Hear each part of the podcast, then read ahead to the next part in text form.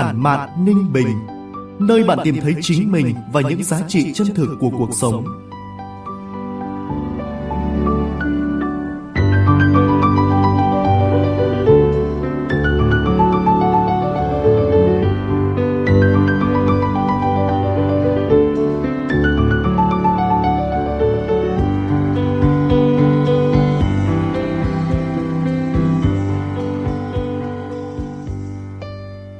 Từ phòng thu của báo Ninh Bình, chào mừng quý vị và các bạn đến với chuyên mục Postcard Tản mạn Ninh Bình của báo Ninh Bình điện tử. Phát sóng vào 9 giờ sáng thứ bảy hàng tuần tại địa chỉ website báo ninh bình.org.vn, các nền tảng số Spotify, Apple Podcast, Google Podcast, kênh YouTube và trang fanpage Facebook của báo Ninh Bình. Tôi là Tuấn Anh, sẽ đồng hành cùng quý vị và các bạn.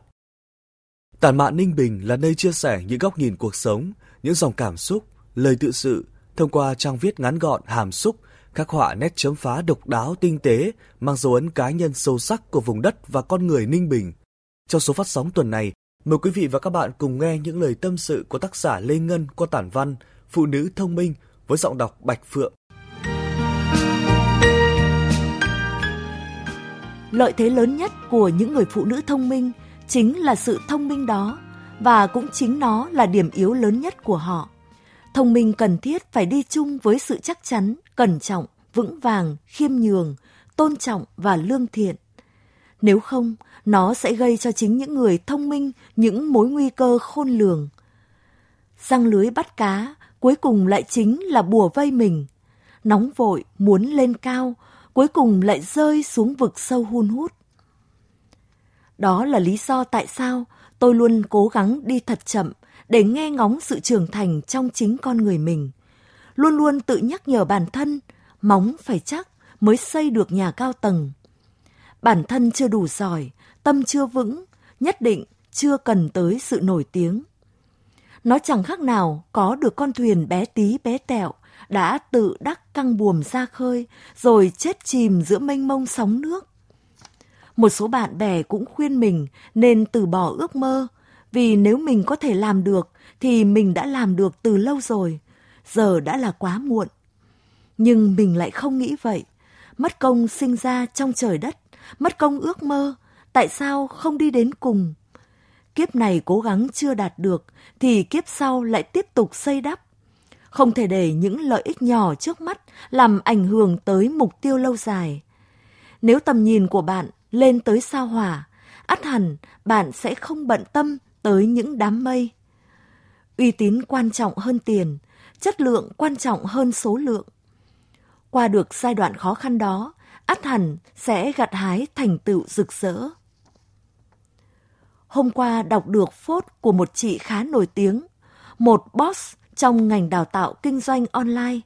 Mình cũng khá thích cách tư duy của chị ấy, rất độc lập, tự tin, cởi mở, phóng khoáng và hiện đại nhưng cách làm lại quá khinh suất. Nó đều là đến từ xây móng chưa chắc đã vội lên cao. Mải miết kiếm lợi trong ngắn hạn, vô tình lại làm sụp đổ cả một tiền đồ trói lọi phía trước. Quá tự tin vào bản thân, xem thường người khác chính là một tử huyệt chết người đối với những người nổi tiếng.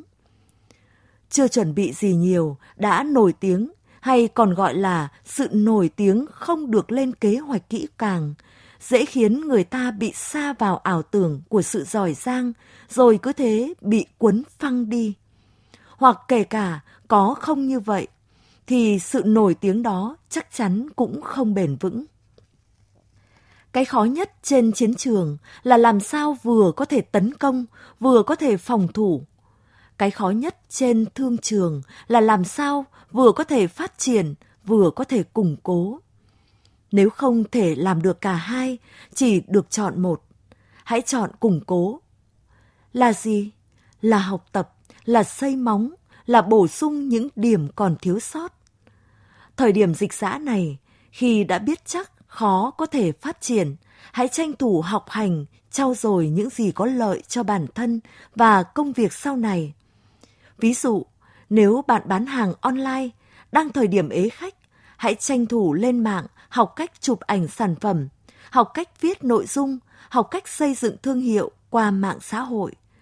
Đừng sốt ruột đứng lên ngồi xuống thấp thỏm không yên.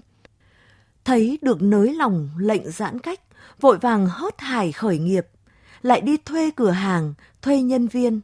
Rồi vừa khai trương, lại giãn cách. Giãn cách xong lại vội vã kinh doanh. Được một hai tháng lại đóng cửa. Lãi đâu chẳng thấy, chỉ thấy lỗ nặng hơn. Trời ú òa kiểu vậy, chỉ mình là người thiệt thôi. Thiệt không phải bởi dịch bệnh, mà bởi vì mình quá nóng vội.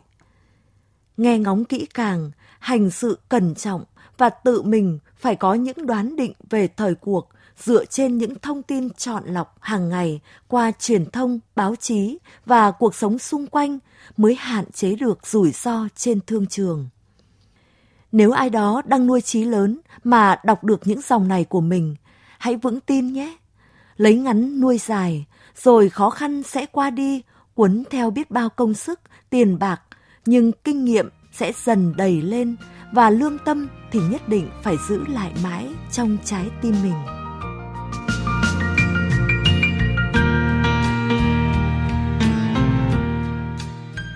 Chương trình tuần này đến đây là kết thúc.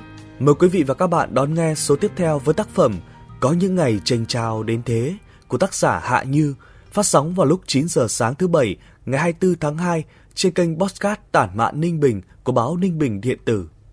Góc nhìn cuộc sống của bạn là gì? Bạn đang có suy tư tâm sự gì?